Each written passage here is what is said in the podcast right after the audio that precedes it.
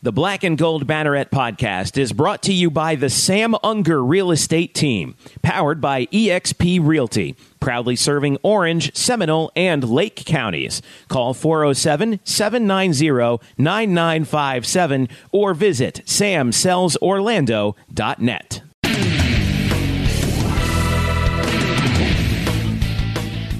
Welcome to the Black and Gold Banneret podcast. Jeff Sharon, Eric Lopez with you here on this uh, cool mid December evening. Eric, are you feeling peachy?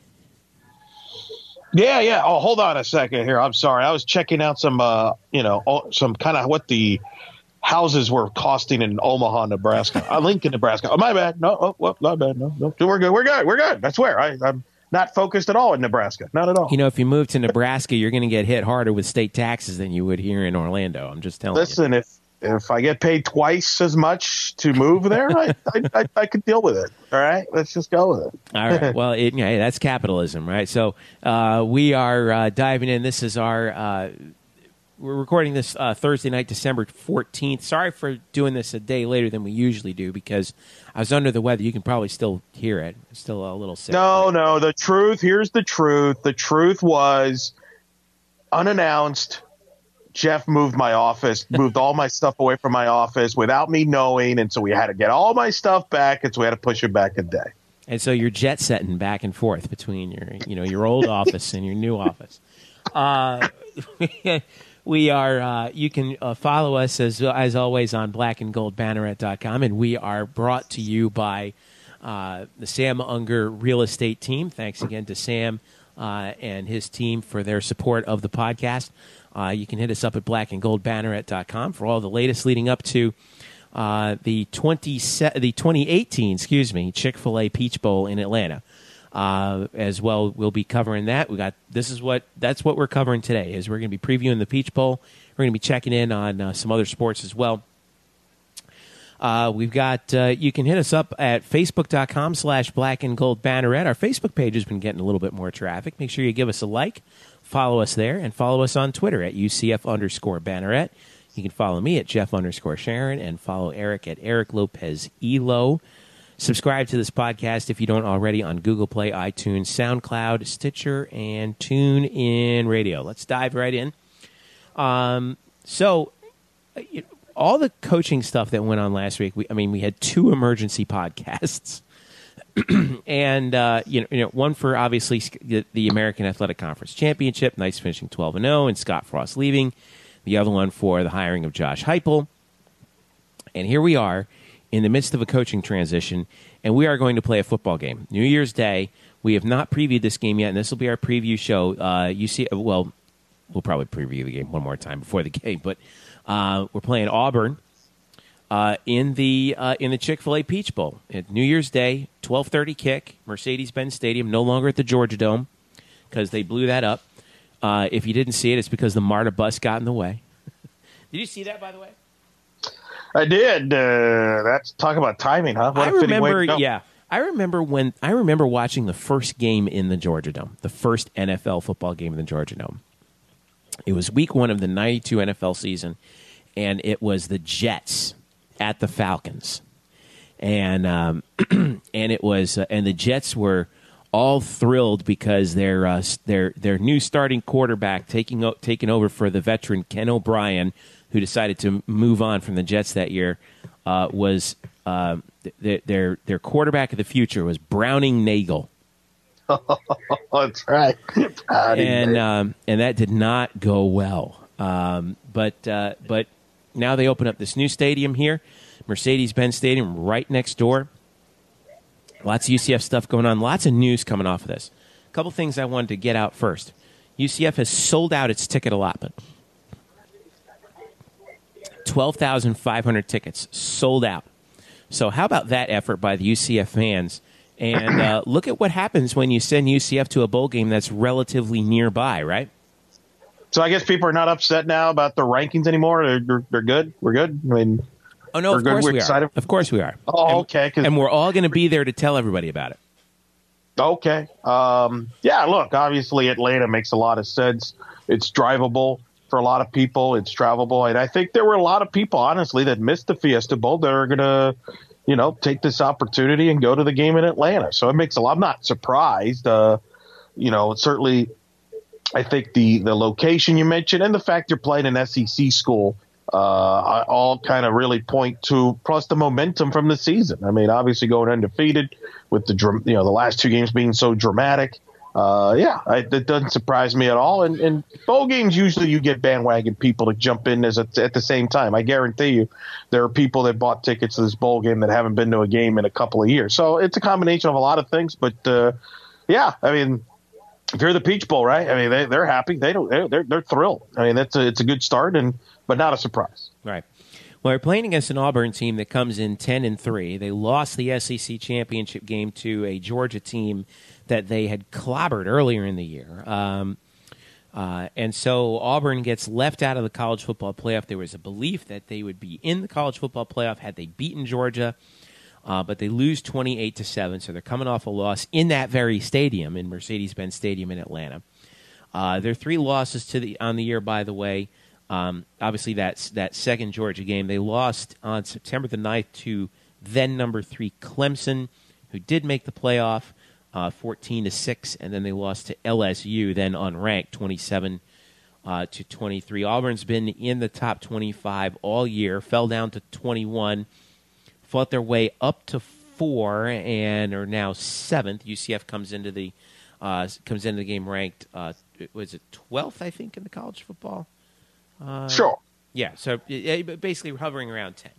Um, but hey, it's Gus Malzahn, it's Auburn. Um, this is a good football team. I don't think anybody should be sleeping on them from the UCF side of things. Um, let's take a look at this matchup here, Eric Lopez. What was your first impression when you heard that UCF would be playing Auburn as opposed to some of the other squads that had been bandied about? You know, I think Wisconsin was thrown around a little bit and all that. Uh, what was your impression? What was your initial impression when uh, you saw UCF would be playing Auburn? Not a surprise. Uh, I felt, especially because I felt Alabama was going to get into the playoff because you know, you can't have a, you know, you can't have a college football playoff without Alabama apparently. So, you know, God forbid. right. So going under that assumption, I had a feeling that the UCF was probably going to play the loser of the Georgia Auburn game in the SEC championship game. And what's very interesting about Auburn is they're two and one against the teams that are in the playoff. uh, yeah. They beat Alabama. They split with Georgia, lost to Clemson, as you mentioned, um, and yet they're sitting home. Um, and, and, and maybe, and it, what's interesting is what would have happened had they not blown the big lead against LSU? Right. Uh, would they still be in the playoff if they not blown that game? We'll never know. But, uh, you know, it's a team that's talented. It's obviously, ironically, is going to be playing their third undefeated team in the last, what, month? They played Georgia when they were undefeated in uh, early November. They played Alabama at the Iron Bowl when Alabama was undefeated. That was uh, on the final week of the regular season prior to the conference championship games. And now they're playing UCF, who's undefeated. So it's kind of interesting with that uh, scenario with Auburn uh, to get in there. I think the big question, obviously, Auburn's very talented defensively. Uh, offensively, they got a good running game. Uh, ironically, UCF's going to be facing a quarterback who played prior to Auburn at Baylor, who you see yeah, Jarrett and Jared Stidham, Stidham who obviously played at Baylor and was actually one of the guys that followed Bryce Petty, who, of course, was the starting quarterback for Baylor in the Fiesta Bowl against UCF. If you're looking for some correlations and some connections there, I think the big, the big question, and we'll get into the UCF side of things as far as the quote distractions or whatever you want to call it, but I think for Auburn, the interesting thing is, well, are they happy to be here? Are they going to be happy to be playing in the Peach Bowl? Are they going to be playing in the Mercedes Benz for the second time in a row? after they lost to Georgia. And I think as you'll you'll talk to your our guest coming up, is Auburn going to be interested in this game? Are they going to be motivated to yeah. play this game? I think those are going to be some interesting questions. And one of the people that out loud but believes that Auburn won't be very in, in, motivated is one Paul Finebaum. Paul Finebaum, who hosts a we, uh, daily radio show, as well as uh, uh, his radio show now is on TV on ESPN two from two to three, and he's on SEC Network every day. I think it's like three to 6 mm-hmm. Him and Laura Rutledge, former Florida Gator, also work covers for ESPN. On Thursday's edition, talked about this game. Jeff, I want to know what your reaction is. Here's Paul Finebaum and Laura Rutledge about Auburn and UCF and whether Auburn will be motivated for this game. I mean, Ohio State has bitter disappointment, but the difference between Ohio State and Auburn, Ohio State won a championship. I mean, they're coming off of a high. Auburn's coming off of, we just got through beating this team three weeks ago. Now we got beaten, and we're sitting there watching our biggest rival mm. get in the college football playoff, and our second biggest rival just beat us. And and, and we get to go to Atlanta. Right, and they beat their biggest rival yeah. and and put them in a situation where you know they were not they they were waiting on other things to happen. you know, the one thing too though is that it was a tough task for Auburn. I mean, let's not take let's not forget yeah. that the fact that they did beat number one teams back to back, and then you had to beat another one. You know, another beat Georgia again, uh, you knew that Georgia was going to be able to game plan you and they were going to be ready for that one. But uh, and Georgia's certainly a very talented team. But as well as Auburn was playing, it was perplexing that they lost. Yeah. In my opinion, it was perplexing the way they lost. And, and, and, what really hurts is that in that state, as you know, Laura, because you, have spent so much time there. I mean, winning the Iron Bowl is supposed to carry oh, such yeah. great bragging rights, yeah. but I mean, what Auburn fan is going to like brag to an Alabama fan at the Christmas table? UCF. When when they're going, Alabama's going to the to the playoffs, and Auburn's getting in the in the truck and driving two hours over to Atlanta to play a team that they're they're not excited to see. Okay, and Okay, you mentioned that. And here's the thing UCF deserves a ton of credit. Of they are a very good football team. But Auburn's got through playing but, uh, Georgia and Alabama. Right, and, and I just wonder who, if that works in UCF's favor a little more. I'm not saying Auburn's going to disrespect him. I really don't think they will. I think the Auburn players uh, will not disrespect UCF. Maybe some of their Why fans will. I don't think they will. I, I just think don't think there's any motivation. Uh, I mean, you have beaten, as everyone knows, the number one team twice. Uh, you played for the SEC championship. You, you miss out on the playoffs while the team you beat gets in the playoffs and you get to go play UCF, and you really, it's not like they're, yeah, you, you've covered UCF games, you know them, but these Auburn players, they know the SEC. Uh, their non their biggest non-conference game this year was at Clemson.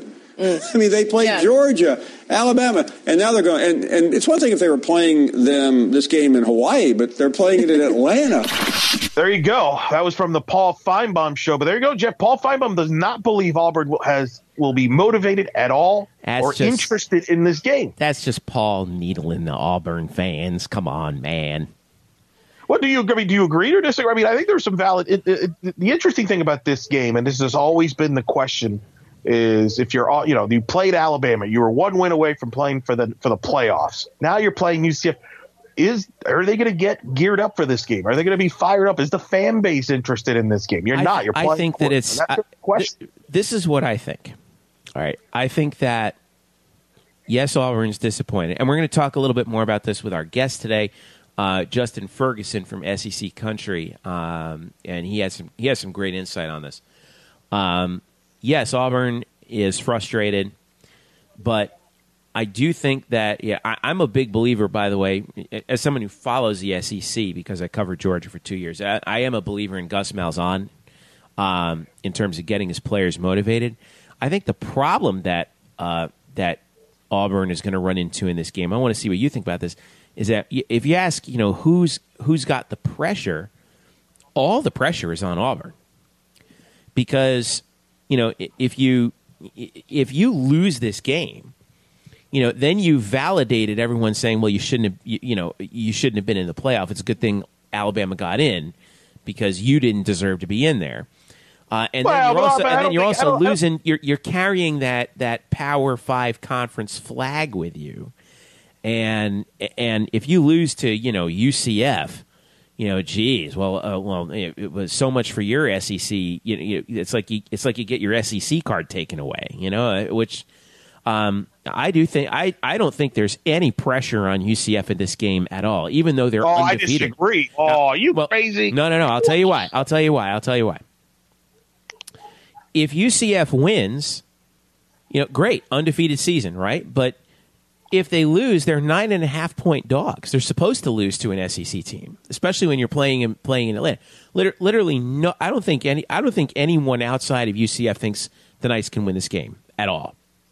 I disagree, and I'm going to tell you why. Because I think a lot there's. I think a lot of people agree with Paul Finebaum, and I'm actually one of them. I don't think Auburn's interested in this game. Okay, there's but then why did the line jump from eight to nine and a half? Well, I thought at ten. So I Okay, didn't. why did it jump from eight to ten?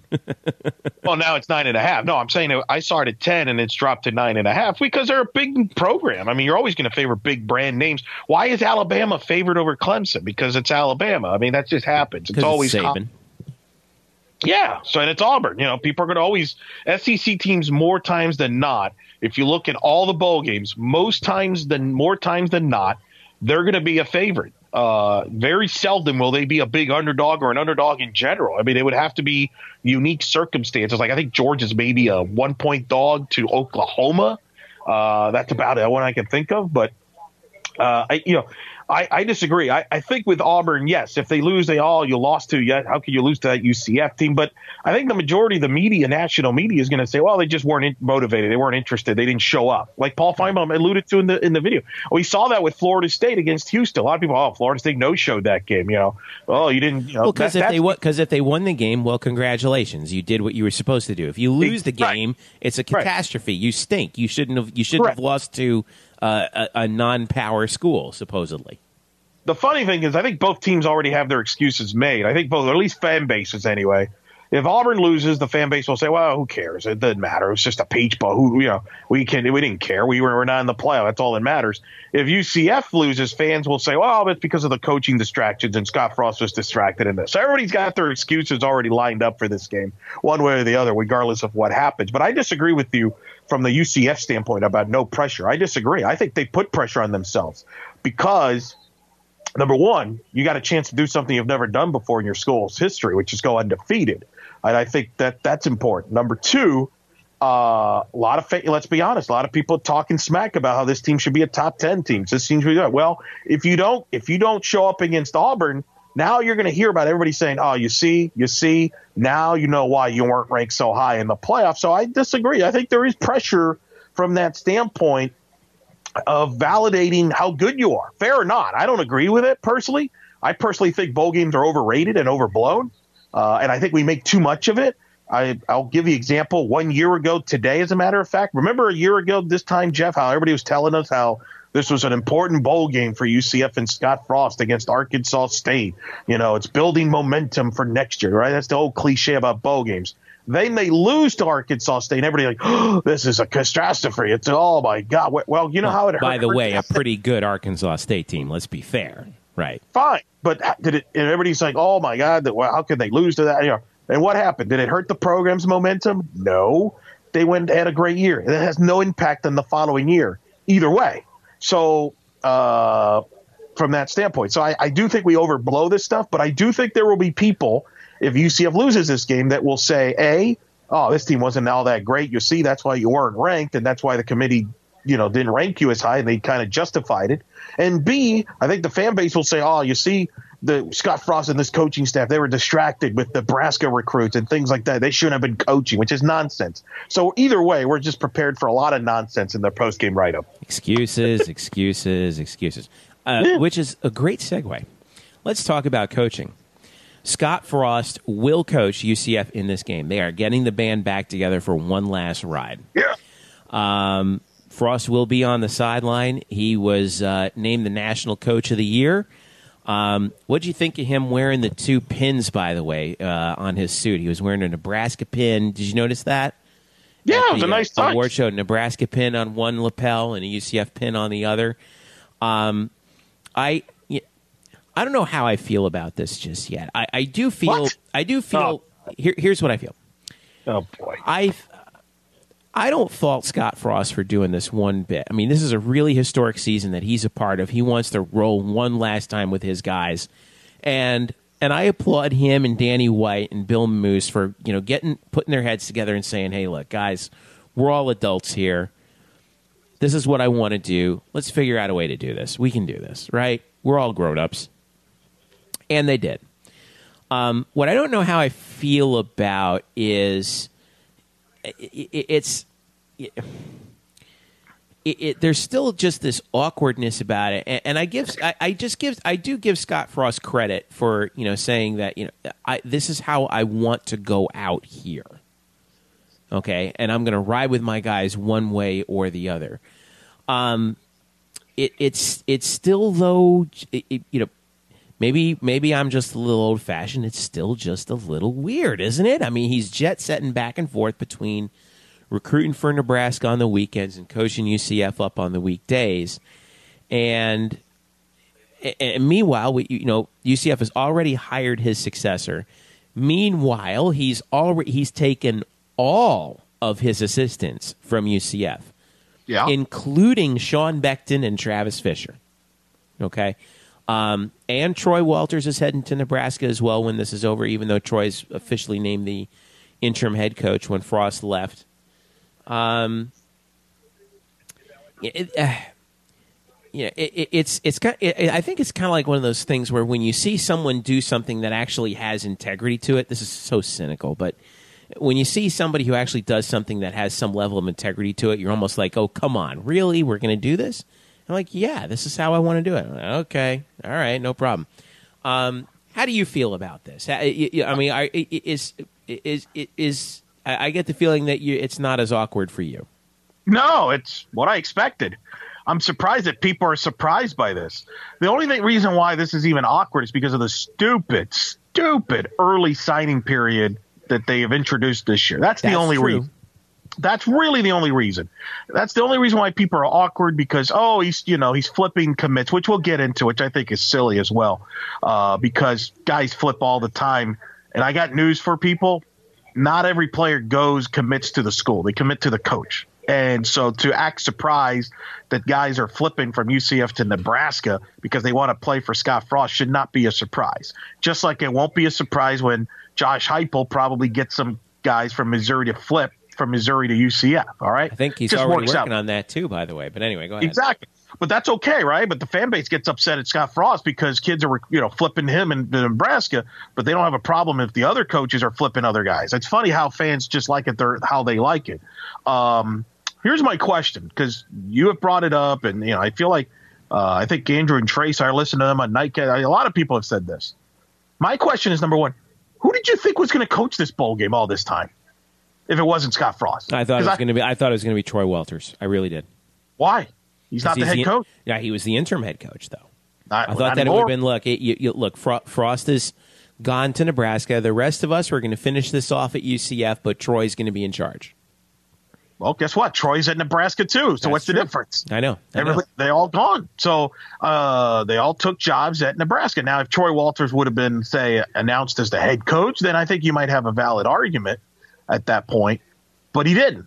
Uh, he didn't get the job, and he took the job at Nebraska. So I don't know. And he's not going to wait till after the bowl game to get a job. All right, you guys got to get a job when he's got to get a job. I mean, so especially with the way the again, it goes back to the early signing period. I think the one yeah. thing that needs to be done that has to. I don't know why they brought it in in the first place, but it needs to go because that's really why this is creating all this chaos. Because well, I I, I think they screwed it up. That I, first of all, I did. You know, we've talked about this before. I do think that there should have been an early signing period. O'Leary used to talk about this, um, where there should be an early signing period where, because you don't because that way you don't have to babysit these kids until February. But um, but I think they screwed up in that the early signing period starts too late.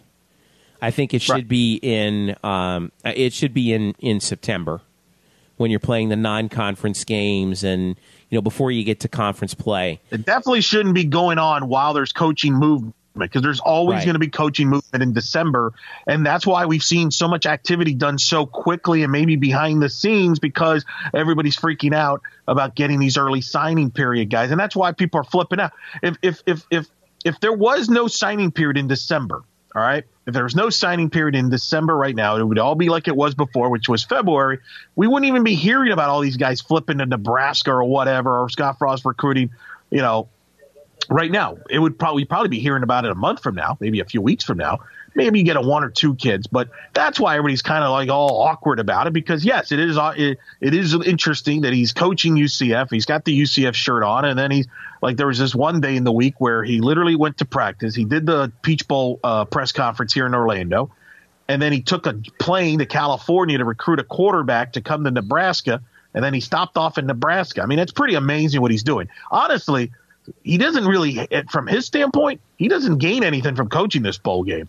Uh, so I commend him for even wanting to coach the bowl game. I think he's generally doing it for the players. I think the players, most of them, definitely want him to coach. And quite frankly, he gives them the best chance to win the game. Troy Walters wasn't going to give him the best chance to win as a head coach. Who else? Josh Heupel can't coach this game because he doesn't know the system. Heck, he doesn't know the players well enough right. yet. That's not fair to him. A new system in in, in right. twelve practice so, days or whatever. So what, what? So what are you going to do? Call up George O'Leary and give him a chance to call? The, I mean, he doesn't even know the system, and that's the Maybe thing. Call up, um, call because, up George and have him pull a Barry Alvarez because doesn't Barry Alvarez right. coach Wisconsin in a, in in the Rose yes. Bowl like once every five Al- years because they're changing coaches?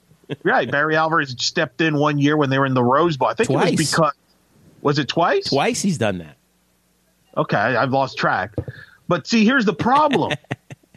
the problem is you can't even do that if you even wanted to because they run completely different systems. See, Barry Alvarez at Wisconsin, they run the same system. He can run that. George O'Leary has no clue about how to run a spread. It just doesn't work. So I always felt Scott Frost was going to coach this game. Uh, I, I, never doubted it. This is not the first time that this has happened before. I point back to the 05 Fiesta Bowl where both Urban Meyer and Walt Harris. Urban Meyer was the head coach at Utah, and uh, Walt Harris was the coach at Pittsburgh. Both had taken jobs elsewhere. Urban Meyer went to Florida.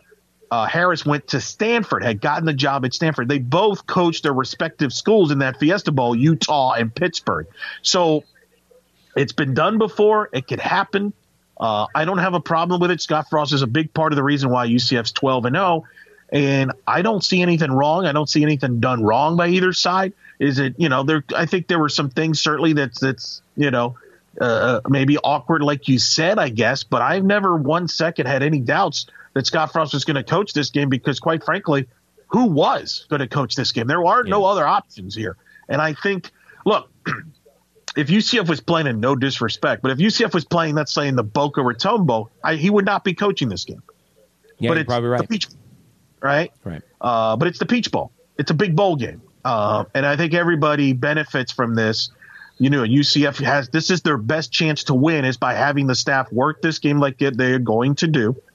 And I, I don't see any negative. And for people, I've seen people saying, "Well, this is just an infomercial for Nebraska." No, it's an infomercial for it's an infomercial for everybody. It's an infomercial for Nebraska, for UCF, for everybody. Um, it's not like Nebraska is a rival to UCF or anything like that. Um, I think it's a win-win for all parties. Actually, I think Scott Frost has the most to lose here because, you know, uh, he's got to try and beat Auburn. And if he loses to Auburn, people are going to blame him, I think, unfairly because they're going to say he was distracted or he didn't, you know, lock in on the game, which I think is unfair because I think what he's doing uh, is really uh, a noble thing and he's doing it for the players. I, I don't think mm-hmm. Scott Frost will. Lo- if if UCF loses this game, it's not because Scott Frost is busy recruiting Nebraska or distracted or not caring. He cares, and if anything, he'll have more than plenty of time to to uh, prepare for Auburn. By the way, Al- Alvarez has co- come back to Wisconsin to coach in the bowl game twice. Uh, 20, he retired officially from Wisconsin after 2005, um, but he coached once in the Rose Bowl in 2012, a loss, and once in the Outback Bowl two years later in 2014, a win. So wow. Uh, so maybe so. What are you calling for him to come to coach UCF? Is that what you're saying? Is that you going for the trifecta there? No, no, no, no. I, I wasn't sure if George would pull a, pull an Alvarez and you know come you know come down from the ivory tower and. But no, it, you know it's funny you mentioned that. I, that's the problem. of course though. he wouldn't. Of course he wouldn't. But I'm just joking. No. But anyway. But I, I do wonder though if UCF was running a pro set offense, that oh, could maybe. have been an option. That Maybe, would, but yeah. you know, I mean, it's crazy. I mean, you just brought up what Wisconsin has done. I think that's a big part of the issue here is not everybody can run that spread offense, especially the way Scott Frost does. Whereas if UCF was running a pro set offense, maybe you could have gotten. And George uh, is allergic to spread offenses. I think we Correct. both know that. uh, by the way, I, and I don't agree with people. Some saying, well, why doesn't Josh Heupel just coach this game with his staff? He has nothing to gain from this. If anything, he's got he's he'd be coaching a bunch of players he doesn't know uh, a, a, system that neither side would be familiar with each other. If he loses the game, people will be freaking out, like, "Oh my God, we hired this guy." Right. Let's hear from. Let me hear. Let's hear from Josh Heupel because uh, Paul he was on Paul Finebaum's show, and Finebaum asked him about this kind of awkward situation, as you Jeff you called it, and here's what Josh Heupel had to say about the bowl game. Yeah, it certainly is, is unique, uh, um, to say the least. But I think you know the bowl game is really about the 2017 season. Um, I think our kids are extremely excited about the opportunity to go play Auburn in the Peach Bowl. Um, I have a tremendous amount of respect for for Coach Frost and what he's been able to do. I've known him for for a long time, and um, um, you know, so I, I'm excited to to get an opportunity to watch them practice, watch them go through the process, learn a lot about the the players that we have currently on the roster. Uh, I won't be in in game planning or anything like that. The uh, the previous staff will handle all all of that, and and at the end of the day, you know, give our kids the best chance to go out there and be successful. There you go. So Josh Heupel, saying by the way, like Scott Frost, understands this is about the 2017 team. He's going to be there watching the game. He has no problem with it. So he has no problem with it. I don't have a problem with it. Scott Frost, I don't think anybody should have a problem with with, with anything. One other thing I wanted to mention about recruits, real quick. Um, you know, and and you touched upon oh well, he's flipping recruits, and I put this out in a tweet earlier this week. I said, listen, I never worry about UCF's recruiting, especially especially if you know if Scott Frost is trying to flip recruits. Listen, the kids who are going to want to be here are going to be here, and the kids who aren't won't. Right? The coaches know this. The kids who are already here know this. You know, it, it's not a secret. It's also not a secret that very few coaches actually, you know, finish their full tenure and see their first recruiting class all the way through. Very, very few. I think one third, somewhere around one third. I, I went back and looked at it. One third of uh, of FBS coaches have actually been at their current schools long enough to see their first recruiting class through, all the way through, five years. So if you, if like you said, Eric, if if these players are following are following coaches around, they're setting themselves up for disappointment. I don't think players are that stupid. I, I think that I think that I think some do though. No, I disagree. I think some guys do go because of the coach, and now once they go there, I think they, they go because follow. of the system. I don't think they go so much because of the coach. See, there's a difference between the two. Like if you run the same system, like let's say if we did hire Troy Walters, we then it would pretty much be a shoe in that we'd be running the same system. We're still going Right. to be running an up up tempo system with Josh Heupel. It's just going to be different than what we were running under Scott Frost. And if you're and if Yeah, you're I- and if you're listen, if you if you from speaking of this from a a UCF perspective, right? If you're a recruit and you're, you know, quote committed, I love that word, committed to UCF, which you know you're not really committed. Um, If you're committed to UCF and then you flip over to Nebraska because Scott Frost went to Nebraska, well, then you deserve what you get. Go away. We don't want you here. We want guys who want to be here no matter who the coach is, because those are the guys who you build programs around that love the place, that love UCF, not so much love the the you know this one guy who you know you never know. Scott Frost you know goes 500 three years in a row. Nebraska fans will be calling for his head. So I so I I, I this is why I don't worry about about recruiting. Well, no. I agree with that. I mean, I'm just just saying, but I'm just saying there are percentages of guys that go for the coach, especially in basketball. I think is the is a higher percentage. Basketball guys go to to play for Coach Calipari or Yeah. Coach Krzyzewski. But, but but that's also Uh, because you know there's a there's a percentage of guys who who go to play for those coaches because they believe that they'll get them to the NBA. You know, Sure. I, I Oh, think there's that's no doubt about that's that. that's Yeah, the sure. difference. I, I don't I don't think that the the pro prospect of it plays quite. I'm not saying it doesn't. I'm just saying it doesn't play quite as much into it for a, for a football player. I disagree with that. I mean, why do you think guys go to Alabama? It ain't because of uh, hanging out in Tuscaloosa, Alabama, all, all year round. It's because they want to play for Nick Saban, an iconic coach, and they and hey, he can help me get to the NFL.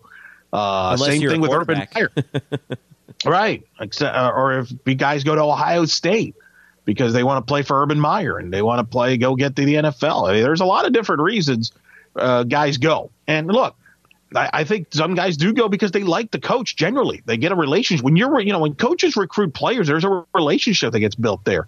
You get comfortable with a coach, and you like that guy. You're like, man, I want to play for that guy. So I'm sure there's certain guys that were going to come to UCF because they wanted to play for Scott Frost, and now Scott's in Nebraska, and you're like, you know what, I want to play for Scott Frost because he's fun, he's cool, and and I, I feel like he has my back and things like that. You but go, you're you right. know what? Go also- ahead. Go. Bring your coat. But I don't think they're. I don't think the kid's wrong for doing that. Why is the kid bad for that? I don't because think the kid's wrong. for because the, because the evidence suggests that that's a foolish move. How do you know? Maybe the kid enjoy. Maybe well, I mean, if the kid goes to Nebraska and he has a good time, I mean, it worked out. Right, I mean, right. I just think I- if, I if you're a col- if you're if you're a high school kid, I mean, look around you. One third of the coaches in FBS don't see their first recruiting class through. So if you're going to go there, go to school X because of the coach that's there, chances are he's not going to be there by the time you graduate. So yeah, but kids don't think of it that way. They, they- they're thinking, hey, I'll be there for three years. He'll be there for my three years. They're not going to be. They're not. They don't think that way. And look, a kid can go to the school because they like the school, and then they go to the school and they end up being disappointed. So it goes both ways. That's I mean, true, it- too. it- it's not like, oh, well, I'm going for the campus, and then they go to the campus and they realize, wow, this wasn't really all what I thought it would be. So um, I just think there's a lot of variables. Um, I mean, why do you know? But I, I don't like think 13 that's the case with UCF though. as far as what. I, I mean, y- y- you come to UCF. I mean, how how many kids do you think would come to UCF and be like, "Man, this place is kind of a disappointment compared to what I was seeing"? Well, but UCF's had players transfer. I mean, it's not like That's it's true. A, it's a- I But mean, there's, Bo Schneider a transferred. Number, there's a number of different reasons for that. Well, Bo Schneider Correct. transferring is because the system wasn't for him. right, Right. I mean, because coaches change, things change, things happen. Yeah, Um, and also there I mean, too many quarterbacks. well, look, and the kid could go and go to UCF. You know, maybe they're going to stay and go to UCF, but now this coaching staff, maybe they don't get the playing time that they feel like they should, and they feel it's because of the new coaching staff. And guess what? So now they change their mind. You know, things happen for a lot of different reasons. Uh, there's not one specific reason, but I think to your point, UCF's going to be fine. At the end of the day, they're going to have guys. They're going to come to UCF. Uh, yes, you're going to lose some guys to go. You know, by the way, you probably were going to lose some of these guys that are now flipping. We're probably going to flip anyway. There's always a certain group of kids that are always going to flip at the la- at the at the end anyway, just because they do. You know, so uh, to suggest that oh this guy Scott Frost being around is hurting us, I, I don't buy that because Josh Heupel's going to get his kids and some kids are going to stay and some things are going to go. It always seems to even out. And at the end of the day, it doesn't matter how many kids you bring in; it's how you coach them up. Right. All right. If It's you don't you coach them up, exactly. So um, that's the name of the game. So I, I think everybody will be fine uh, in this deal, and I, I just think it's been honestly an overblown. Once again, this is what we do as media because we have nothing else to talk about. We got to talk about all this drama and this nonsense that has nothing to do with what happens on the field. Just like all those distractions these players supposedly had the last three weeks of the year, right? Right? I mean, the, what happened to that? Remember that? Oh, this team is too distracted. There's so many things going on. It's going to affect them in the game. Yeah, no, they won. It's nonsense. Yeah, ah, distraction. God, my favorite word. Oh man. I wish I had those distractions, man. Well, uh, stick around because we're going to distract you with a break here in a second. And uh, when we come back, we will uh, take a look at the Auburn side of things. We've got Justin Ferguson from SEC Country joining us uh, here on the Black and Gold Banneret podcast to give us a little bit of uh, give us a little bit of perspective on uh, the Auburn side of things. So stick around. The Black and Gold Banneret podcast is back after this. The Black and Gold Banneret podcast is brought to you by the Sam Unger Real Estate Team. Sam and his team proudly serve Orange, Seminole, and Lake counties, specializing in buying, selling, and new construction. Powered by eXp Realty. Sam is a proud UCF graduate, class of 2006, and fans, he's such a dedicated Knight fan that right now, if you work with him as your realtor, he will donate a portion of his commission to the UCF Football Excellence Fund in your name. The real estate market here in Central Florida has been on the move for some time now, so if you're ready to buy a new home or sell your current home, Sam's got you covered so you can find the right home at the right price in the right location. So give Sam a call right now at 407 790 9957. Again, that's 407 790 9957. Or visit him on the web at samsellsorlando.net. Again, that's samsellsorlando.net. You can also reach Sam on Facebook at facebook.com slash samsellsorlando. Get in touch with the Sam Unger Real Estate Team today and make finding your dream home a reality. Hello, Knight Nation. I'm Andrew Fegley. And I'm Trey Strelko. Um, uh, um, where are we? This isn't our usual spot. It looks like we've landed in the Black and Gold Banneret podcast. Oh, yeah, I've, I've heard of those guys. You know, Nightline has UCF sports covered. Week in and week out, we bring you interviews with newsmakers and in depth analysis of UCF sports. Subscribe to our weekly podcast on iTunes, SoundCloud, Stitcher, or wherever you get your podcasts. Be sure to subscribe to Nightline on YouTube, like us on Facebook, and follow us on Twitter at UCF underscore Nightline. Trace, can we go back to the 1148 studios now and start working on our next all new Nightline? How do we get out of here? Go Knights! Charge on. Now back to you guys in the Black and Gold Banneret podcast. All right, welcome back to the Black and Gold Banneret podcast. Blackandgoldbanneret.com is where you can catch all of our latest content. Uh, oh, by the way, Eric Lopez, we got uh, we're going to have a crew going up to cover the Peach Bowl. Uh, Murph Brian Murphy, spokes underscore Murphy on Twitter, is going to be uh, covering the game from the press box live. Uh, Derek Warden will be uh, our, our staff photographer. Will be on the field at the Peach Bowl. He's done a phenomenal job all year. By the way. yes, he has. I, I, I tell you something. If you have not seen Derek's photo galleries from the games earlier this year, you are missing out, my man, because he's just been uh, he, has been such a uh, he's been a real uh, a real asset to us this year. I mean, there's really no way there, there's really no two ways about it. So thanks to Derek, thanks to Brian. They'll be up there. I will actually be up there too, Eric Lopez, but I will be up there in a fan capacity. At Um, you. Yeah, I know. I well, well. Here's the reason why. I see. I, you know, I it it was one of those things. Like when we graduated, right? I always tell myself one day UCF is going to get to a big bowl game, and I'm going to go, right?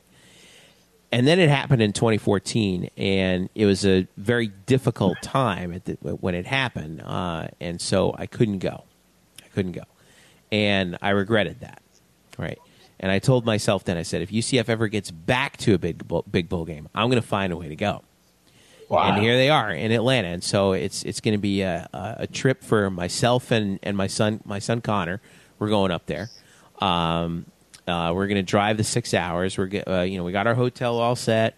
We're going to we're actually going to go to the UCF Alumni uh, Association tailgate official tailgate, which is being held at the uh, College Football Hall of Fame, which I'm really looking forward to for that. Um, and uh, and then we're going to go to the game and we're going to enjoy it and um, you know maybe check out the stadium, see some friends, and um, hopefully have a good time. You know, we, we were at you know we we've been to a couple football games together as fans, but this will be a big a, a big experience. I'm really excited to take my son to this game. You know, so um, so this should be uh, this should be a lot of fun. That's pretty Um, cool. Pretty cool. So we'll have Brian obviously will be in the press box covering the game. You got Derek taking photos. You're going to Yep. be in there. For, you'll give the fan perspective. Yeah, You'll I'll be kind there giving some fan perspective. I got my mobile device with me, and uh, and, Nice. And So really, if really, I just if I just keep if I just keep Connor fed, I think we'll be fine. Correct. So yeah, that, that's keep it on black and go banneret where you got Yeah. every literally every angle covered. Uh, that'll be fun. Uh, I think kind of a cool experience for you to, co- I think, give a perspective from the fan standpoint, leading up, you know, from the pregame on to the certainly into the game and kind of the reaction from the stands. Murph obviously will have everything covered during the game, and it's going to be fun. So it's going to be a very interesting deal. All right, so um, in line with that, time for our guest. Uh, we've uh, I wanted to get some perspective on the Auburn side of things because you know they come in ten and three, a little disappointed, obviously, that they're not get, that they didn't make it to the college football playoff. And you know what is the uh, what is the talk of the town up, uh, uh, or as they say, down on the plain, um, down in Auburn about what uh, about this team and what this game means to them at ten and three and. Um, and so uh, we called up Justin Ferguson from SEC Country, uh, SECCountry.com. He's the Auburn beat reporter. And uh, and here is our conversation with Justin that we recorded uh, earlier today. And joining me now on the line, Justin Ferguson, the Auburn beat reporter for SEC Country, SECCountry.com. Here to talk a little Auburn Tigers with us here as we get ready for the 2017 Chick fil A Peach Bowl. Justin, how are you, man? Thank you for joining us.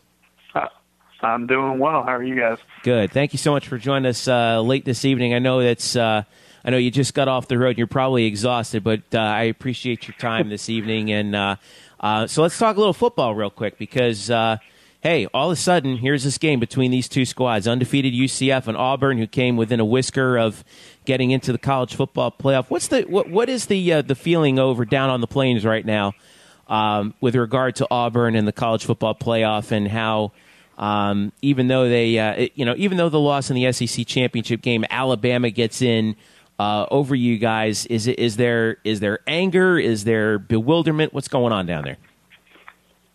I think with the fans, it's a mixture right now. Um, uh, a little bit of frustration, uh, definitely, especially when you see a team like Alabama get in, um, knowing that, that Auburn beat them by double digits at home, and to see Alabama get in over that Auburn uh, our fans just kind of frustrated that they weren't able to take care of business in, in a couple of key games.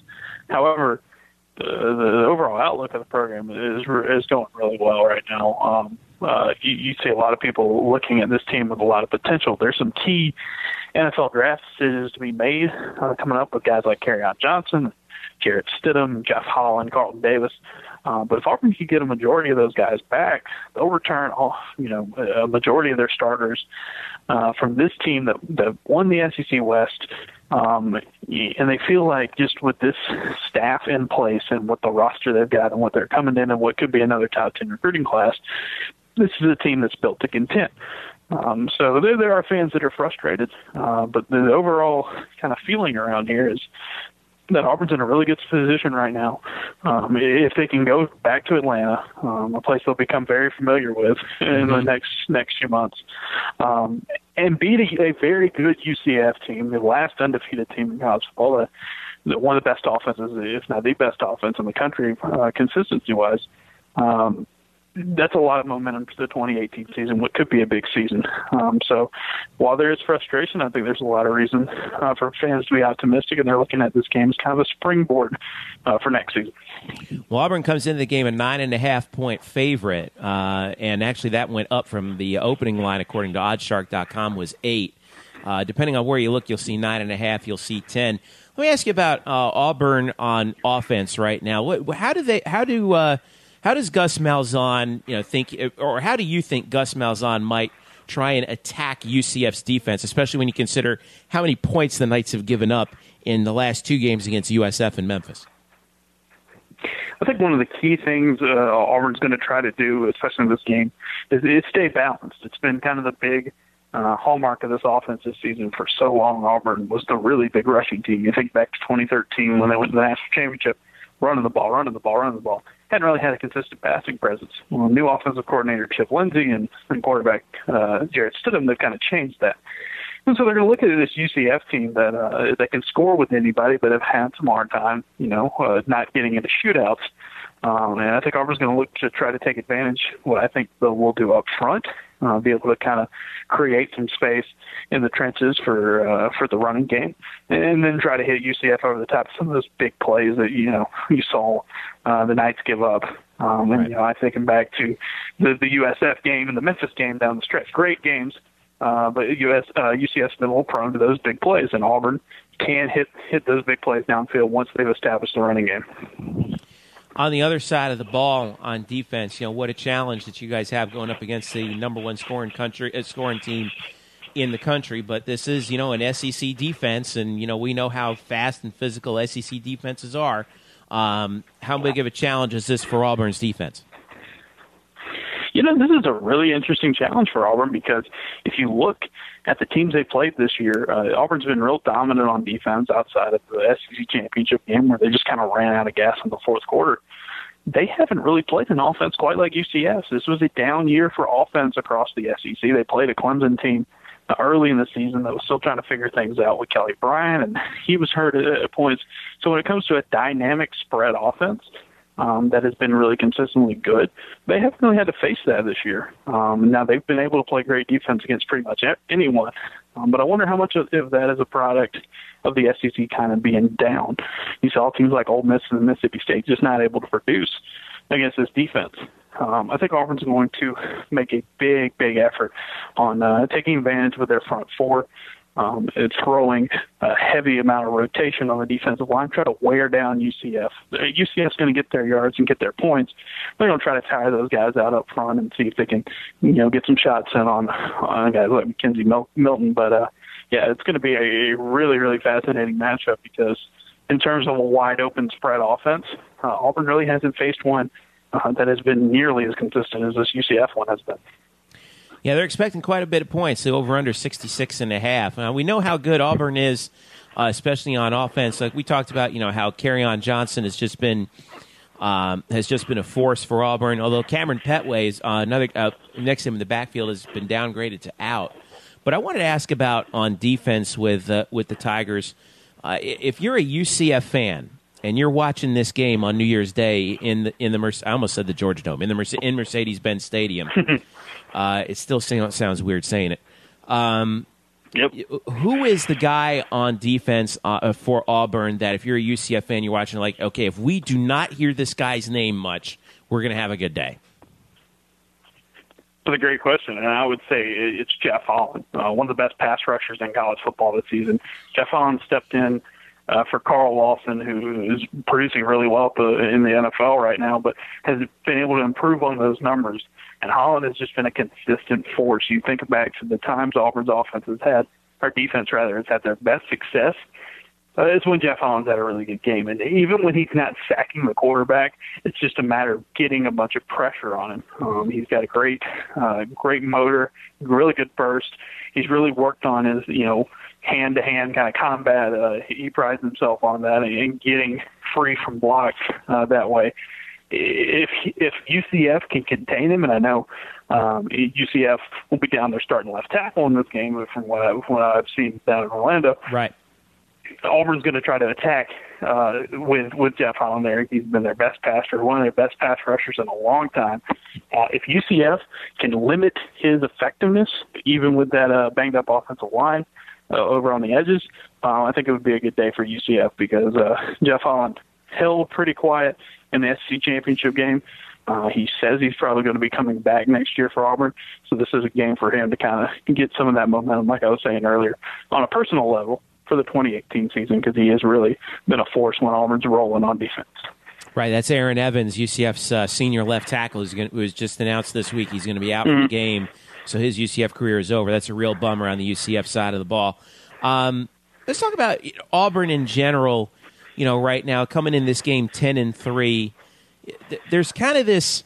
I don't know if I believe this, but there's this trope that comes in that says, oh, well, you know, you have these SEC teams, and usually, of course, this applies to Alabama and the Nick Saban era, but this is applied to other SEC teams as well.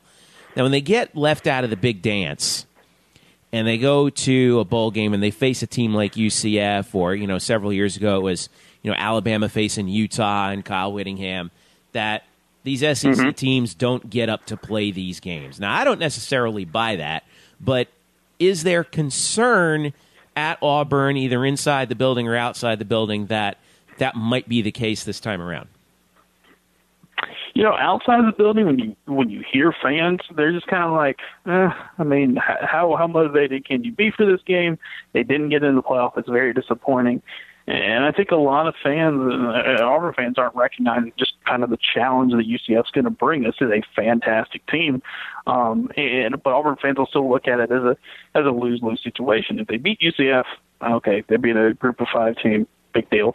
And if they lose, it's the end of the world. A sour to end the season. Inside the building, though, they don't see that at all. They see it, like I said, as a as a goal. They they need to win this game. Auburn, under Gus Malzahn, just hasn't had a lot of postseason success. Um, you know, in bowl games, uh, the only win they've had has come against Memphis in the Birmingham Bowl a couple of years back. So they really need kind of a, a signature bowl win. And, and Gus Malzahn this week talked about uh, what this means for Auburn. If they get this win, this will be win number 11 on the season. Only six other Auburn teams have ever done that, and, and they're making that their main goal. Get win number 11, go down as one of the best teams in school history, despite, you know, not winning the SEC and not going to the playoff. It's still a really good year. And like I said, if they can come back next year with the with the guys they have reloaded, um, they'll be fine. They'll, be a contender once again. Um, so this is inside the building. People are very much taking it seriously because uh, th- this is such an important game to kind of set the tone for the next year and wrap up what has been a really, really impressive season for Auburn, even with those disappointing losses. Well, it has indeed, and these are two teams coming off of very, very impressive uh, seasons, and especially the way they have both finished out. So this will be uh, one heck of a challenge for UCF, who is looking for their first win against Auburn in what will be their fourth try. The Knights uh, lost three consecutive games uh, at Jordan Hare back in the late 90s, including a game that I actually profiled on our site, blackandgoldbanneret.com. A 10 6 game uh, that was uh, mm-hmm. decided in the final moments. Do you remember that game? It was 1998 back then. Uh, I barely remember that game. Um, yeah, I was, I was, I was, I would have been pretty young then, but uh, yeah, you, you know that that was one of those times where Auburn in those late '90s they they kind of had some had some scares against teams that were kind of on the rise. I remember a Southern Miss game where they really took Auburn. I, uh, Wyoming took them down to the wire yep. around that era too. Um, so uh, it's really been you know just from a from a college football fan standpoint, it's really been uh, kind of incredible to see uh, just the rise of UCF over the years, and even the very very low point they were in right before Scott Frost came in, and then now to see you know Frost getting one more game, it's it's just a really cool story and a, a really cool story for this uh, for this uh, team and this program, which is you know just personally it has been kind of fun to watch their rise. Well, it should be one heck of a football game. At least I, at least I know you. We both hope it does. Uh, it will be on uh, New Year's Day at 12:30 p.m. at the at Mercedes-Benz Stadium in Atlanta. Justin Ferguson from SECCountry.com. Justin, how can folks get in touch with you? Yeah, the easiest way to get up with me is on Twitter. Uh, I'm at J Ferguson AU on Twitter, and uh, if you want to read our stuff, uh, our coverage for um, Auburn heading into the uh, into the Peach Bowl, if you want a little uh, prospective, you know, perspective from um, the Auburn side, go to seccountry.com slash Auburn. Uh, the easiest way to keep up with us, 100% free coverage of Auburn. And uh, yeah, that's the easiest way to get up with us. And looking forward to uh, maybe interacting a, a little bit with some UCF fans uh, heading into this game. It should be a fun one. Sounds good, Justin. We'll catch you in Atlanta. Until then, be safe, and we'll uh, we'll see you on New Year's Day. Hey, thanks, guys. All right, cool. And thanks to Justin for uh, for helping us out. And again, SEC Country com. Jay Ferguson AU on Twitter. We'll be following him uh, very closely as we uh, head down towards the uh, as we head down towards game day and on game day um, as well. Um, real quick, Eric Lopez. I know I mentioned this to uh, to Justin, and I'll and I'll go back to you. UCF's all time series against Auburn, zero and three. Yeah. Three consecutive losses in 97, 98, and 99. Uh, and I got a piece up on Black and Gold Banneret right now about that 98 game, which uh, I somebody posted it on YouTube, and uh, I put myself through it. and uh, it, it's uh, it, it is. Uh, let me. Say, if you're a UCF fan, and you UCF fans who are around in '98, you know, maybe maybe graduated, maybe were at school at that time, that went through that game. Um, that's the true UCF fan. To to understand what it was like to deal with that level of heartbreak when you come so close against a big time team that is just ripe for the picking and you come up short 10 to 6 in that game. The Daunte Culpepper fumble you know they had a fourth and 10 and Auburn converts the fourth and 10 with less than a minute to go to stay alive they still have the whole length of the field to go, and then um, and then they hit Karsten Bailey for that uh, for that long touchdown that, give, that, that gives Auburn the lead. Um, UCF turned the ball over five times. Um, they had what is it five trips into the red zone and could only come up with two field goals out of that. I mean, it was just it, it's it, it was one of those days where you're like, man, this team like maybe will never get over the hump. And to see where we are basically 20 years later, um, playing Auburn again, um, but this time in the Sugar Bowl, or, or, excuse me, in the in the Peach Bowl. Um, you know, wow, what a what a long way, what, what a long uh, strange trip it's been. What a journey it's been for this program when you think about it from a historical perspective. Do you remember that game in '98? I do. Well, it, it, the the funny story about that uh, that year was the first time the or the year that I went to my first ever UCF game. Right. I, I had a friend of mine. Culpepper senior year. Correct. And and this is kind of the impact of what you know things. Uh, I was a senior high school in Miami Killian. All right, at the time. and my I had a friend uh, who went to I went to high school with, who was who went to UCF. I think it was his freshman or sophomore year. I don't remember the year. So I went up to visit him, and we went on the weekend of Halloween because it was Halloween Horror Nights. You know, they did all the Halloween like they do Uh-huh. now. And he came up to, hey, you should go see this Culpepper kid because there was a lot of hype on Culpepper. The year before, uh, they had given Nebraska the scare with Scott Frost at quarterback uh, that we've talked about in previous podcasts. Right. So I, knew, I wanted to see Culpepper because he was going to be a high draft pick, and he was. He generally was the best quarterback in the state by far that year of anybody. Um, better than what Florida had, better than what Florida State had, Miami, etc. So I went up to Halloween that weekend. They were playing Youngstown State, who Jim was Tressel. coached by Jim Tressel. Uh, and Culpepper was fantastic. I went to the Citrus Bowl. There was about 20,000. I remember everybody was doing the keys at kickoff and things like that. And that was a big year because the expectation was, in talking to people, was about trying to UCF getting to a first time ever to go to a bowl game. And at the time, it was back then. It was harder to get to bowl games. UCF was an independent. It was they had no alignment, so it was kind of a crapshoot. And I remember that eh, when I was talking to people after the Youngstown State game, I'm like, everybody said it's going to come down to the Auburn game. They believed if they could beat Auburn, and Auburn was struggling that year. If they could beat Auburn, they felt they would be uh, ten and one because at the time they had already lost at Purdue. If you remember, with Drew Brees up in Purdue. Right. So the, the the the thought was if we beat Auburn, we'll be we're going to go to a bowl game. And so I remember following that from that point on because I was intrigued. Uh, and I remember, the, and, and it was weird. Talk, talk, about, talk about how things have changed. Back then, UCF, and you know this, UCF had certain games televised on Sun or Sun Sports, or what it Then used it to be called Sunshine Network. Yeah. and they weren't necessarily live. uh, um, sometimes they were on delay, Right. which is crazy to think about now. I remember that So I- Louisiana Tech game was on was televised on delay. that yeah, year. with, with with Tim Rattay. right. And I remember the broadcast crew, and it, and, and I remember watching it when you popped up the their story. There was Andrew Monaco. Who now works with the San Antonio. Spurs? We've had I've booked him on local radio. He's the, the right the TV host for the San Antonio Spurs for over a couple of decades. And Charles Davis, Yep. who's obviously now a national uh, football analyst for Fox.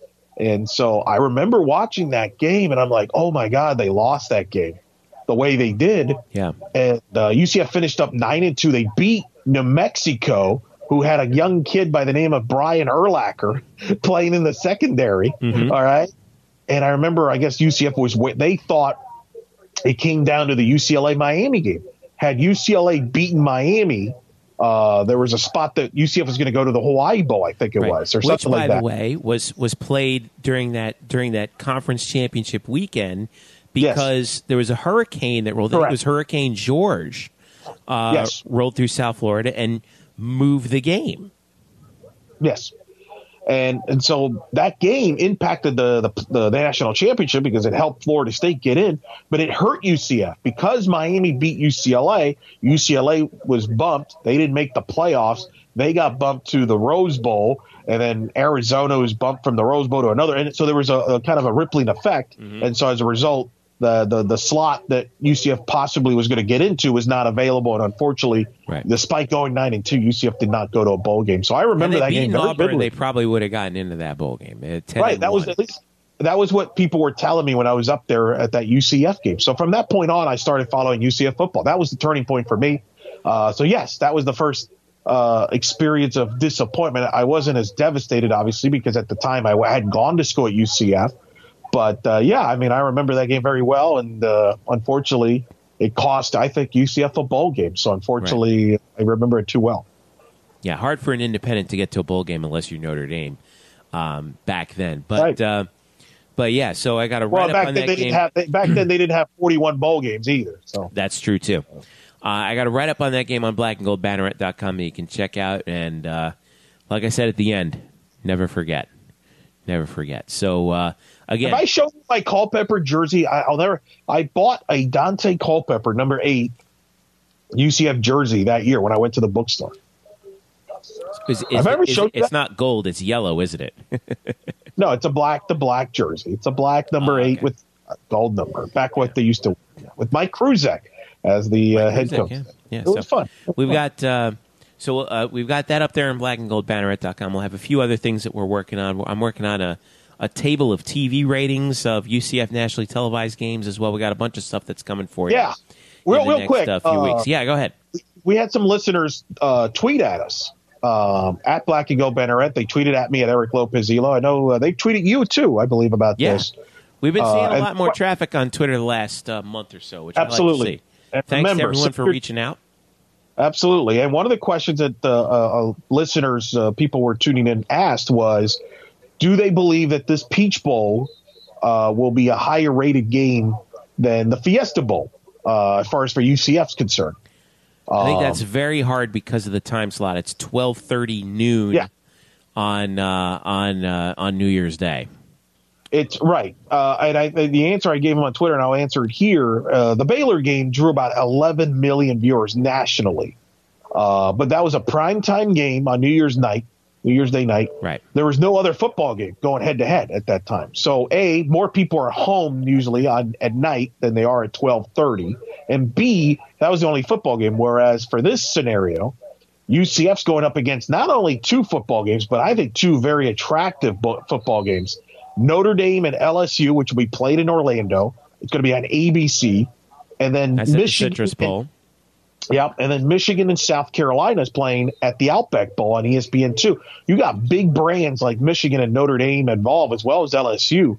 Uh, that's that's going to take away national viewers. I would not be surprised actually if UCF and Auburn is of those three games is the third uh, viewed game.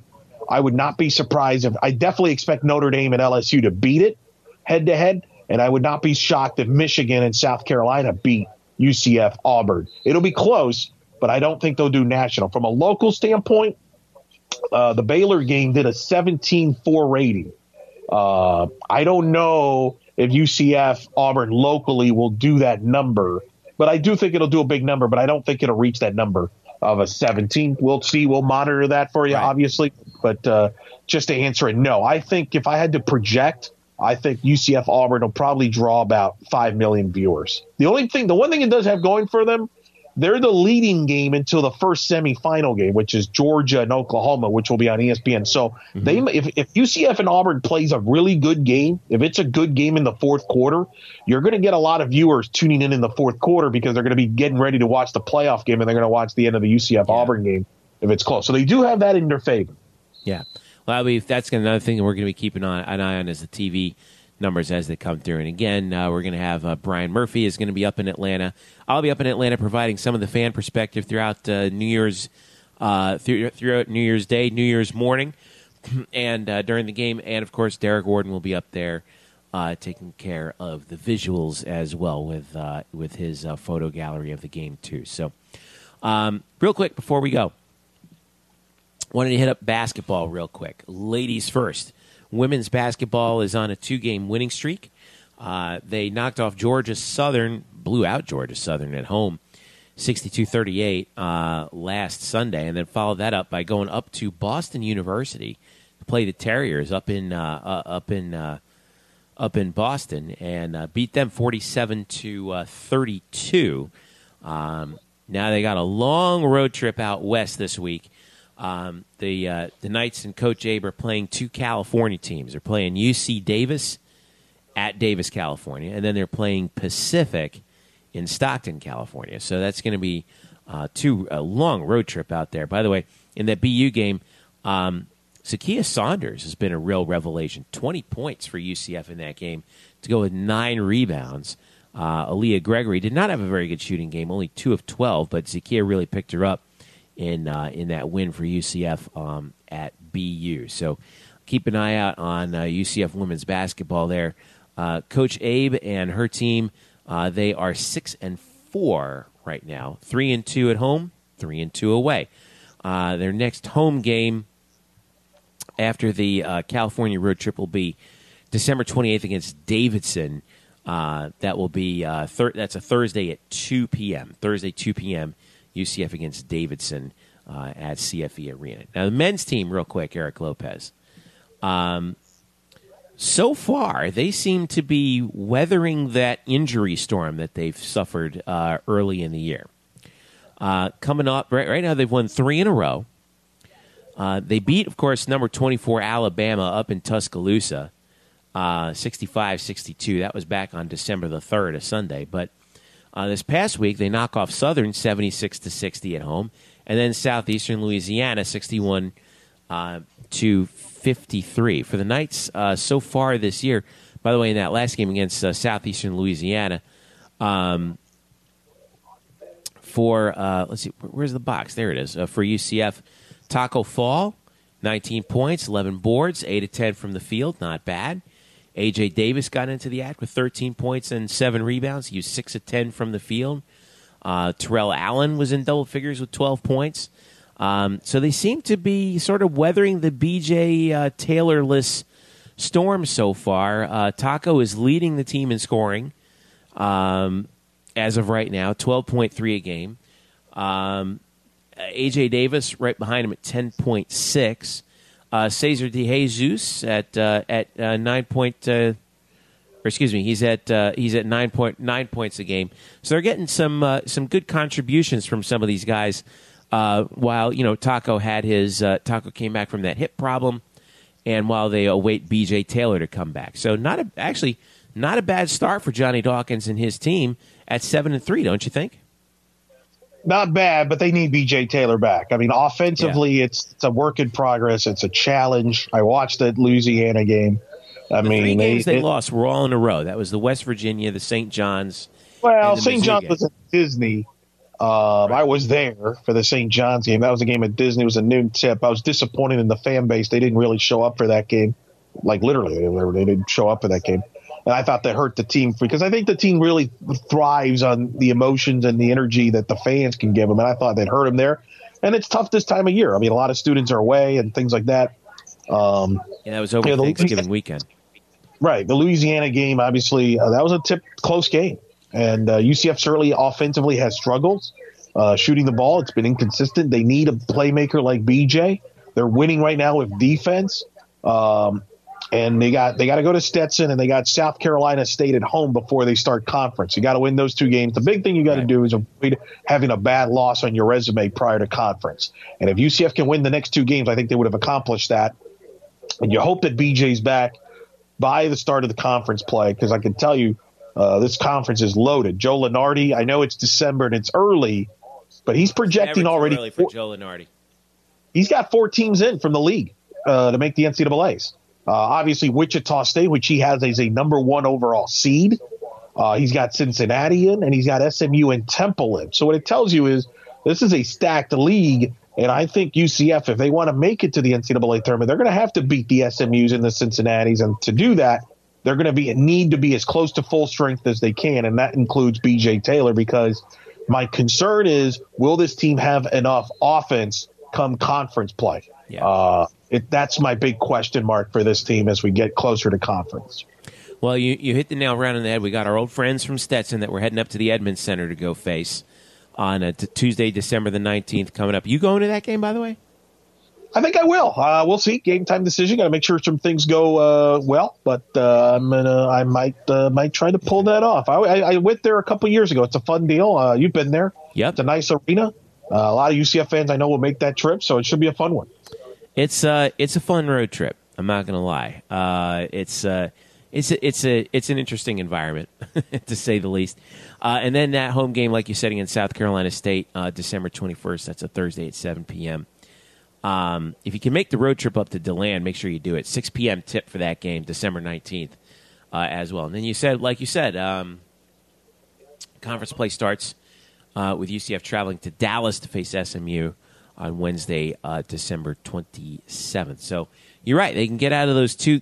You get out of those two games, then you're nine and three heading into conference play with your only losses against uh, a Big East team, a Big 12 team, and uh, and a uh, and a Big Ten team, or excuse me, a, a SEC team. So SEC, right? Um, so, you know, overall, not too bad if you can get through it. And they got the big thing is they got to win at Alabama. That's a big That's win a big because win, yeah.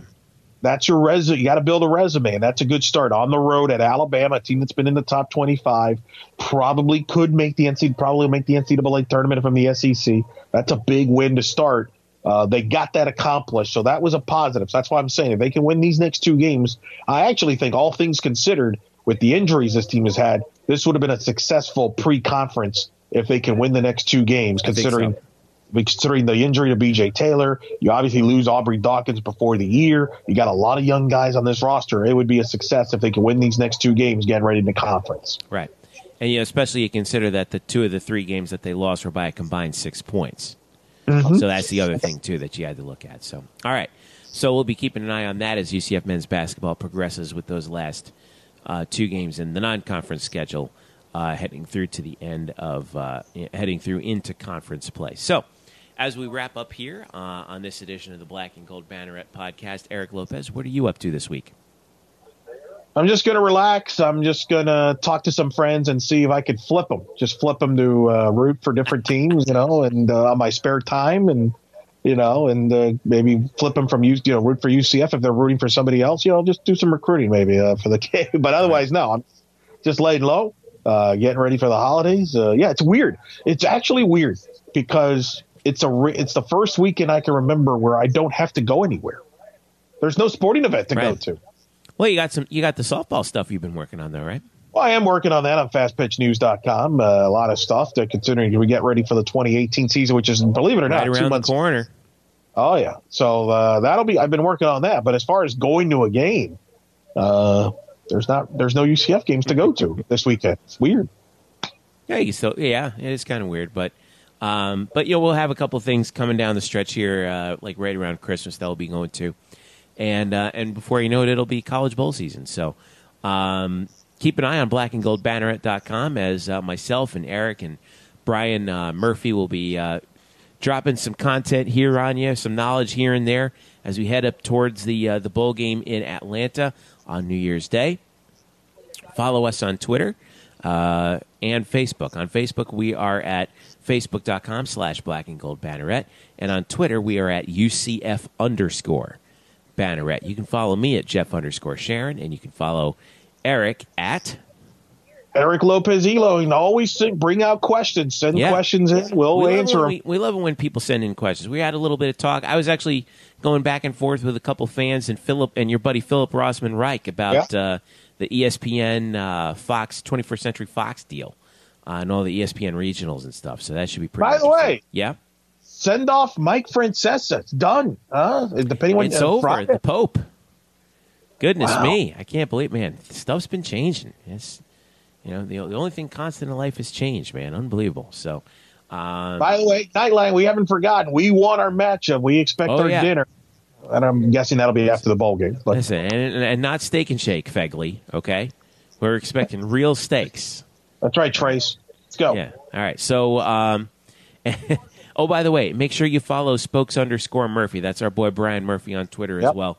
Um, who's been uh, all over UCF football and will be all over UCF basketball. By the way, congratulations, Jeff.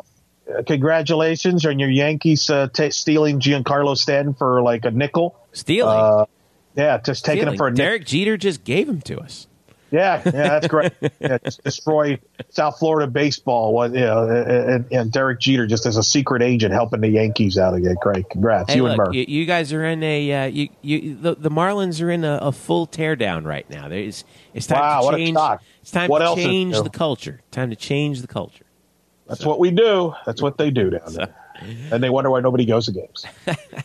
you can follow us uh, as well uh, with this podcast on uh, iTunes, Google Play, SoundCloud, Stitcher, and tune in. Uh, and uh, yeah, like you said, keep uh, keep an eye on us throughout the month of December here, where you can follow uh, Eric Lopez as he complains about the Marlins, and and me and Brian as we as we get ready for the bowl game in January. So. For Eric Lopez, I'm. Je- oh, one more thank you once again to our friend Sam Unger as well. Thanks again, Sam, yeah. for sponsoring the podcast. Our first and so far our only sponsor. We appreciate you, bud. Uh, and uh, make sure you follow uh, samsellsorlando.net uh, as well for uh, all your real estate needs here in Central Florida. So for Eric Lopez, I'm Jeff Sharon saying thank you so much for listening. This has been the Black and Gold Banneret podcast. Catch you again next week.